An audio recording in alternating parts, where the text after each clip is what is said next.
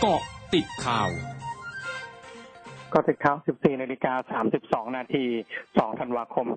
2564 พลเอกอนุพงศ์เผ่าจินดารัฐมนตรีช่วยว่าการกระทรวงมหาดไทยระบุได้คำชับให้ผู้ว่าราชการจังหวัดทั่วประเทศและกรุงเทพมหานครดำเนินมาตรการป้องกันโรคโควิด -19 อย่างต่อเนื่อง และเฝ้าระวังสายพันธุ์ใหม่โอไมครอนจากต่างประเทศ ให้เป็นไปอย่างมีประสิทธิภาพทั่วประเทศ โดยบูรณาการฝ่ายปกครองและฝ่ายความมั่นคง ควบคุมการลักลอบการเข้าประเทศผ่านช่องทางธรรมชาติ บริเวณพื้นที่ชายแดน และการเคลื่อนย้ายแรงงานต่างด้าวผิดกฎหมายอย่างเข้มข้น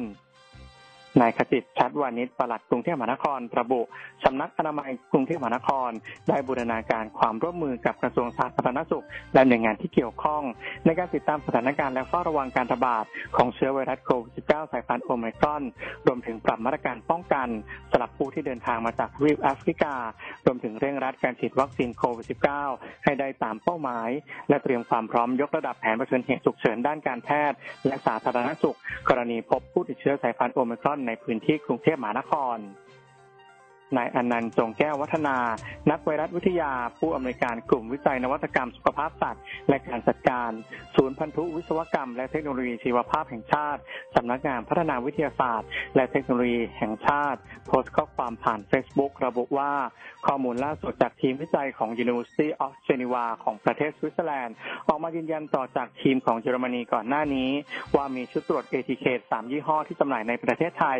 สามารถตรวจวัดตัวอย่างเชื้อโควิด -19 สายพันธุ์โอมิครอนจากคนไข้ได้ คือ Panbio โควิด -19 Ag Flowflex SARS-CoV-2 และ Standard Q โควิด -19 นะเกิดน้ำป่าไหลหลากมาจากเทือกเขาบรรทัด เข้าท่วมในพื้นที่อำเภอกงหราจังหวัดพัทลุงเมื่อช่วงกลางดึกที่ผ่านมา โดยน้ำป่าได้เข้าท่วมบ้านพักรีสอร์ทสูงเกือบ 2 เมตร ในพื้นที่ตำบลคลองทรายขาวพังเสียหาย ไม่มีผู้ได้รับบาดเจ็บหรือเสียชีวิตขณะที่เส้นทางท่องเที่ยวในพื้นที่ถูกตัดขาด นักท่องเที่ยวไม่สามารถเดินทางกลับได้นอกจากนี้น้ำป่ายังได้ซัดสัตว์เลี้ยงของประชาชน ทั้งโคและสุกรสูญหายไปเกือบ 30 ตัว ช่วงนาคือนักข่าวอาเซียนครับ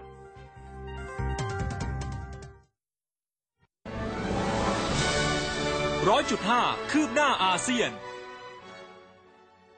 ปลัดกระทรวงสาธารณสุขฟิลิปปินส์เผยวันนี้ทางการจะเดินจะจัดการเดินหน้าขับเคลื่อนการฉีดวัคซีนโควิด -19 แห่งชาติอีก 3 วัน คือวันที่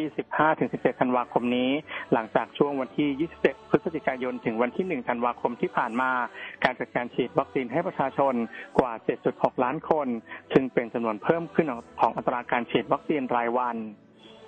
ทางการอินโดนีเซียควบคุมพรมแดนอย่างเข้มงวด และขยายเวลาการกักตัวสำหรับผู้ที่เดินทางเข้าอินโดนีเซียจาก 7 วันเป็น 10 วัน เพื่อป้องกันการระบาดของสายพันธุ์โอไมครอนขณะที่ผู้ที่เดินทางมาจากประเทศ ซึ่งรวมถึงแอฟริกาใต้ บอสวานา นามิเบีย และไนจีเรีย จะไม่ได้รับอนุญาตให้เข้าประเทศ ยกเว้นพลเมืองของอินโดนีเซีย ซึ่งต้องกักตัว 14 วัน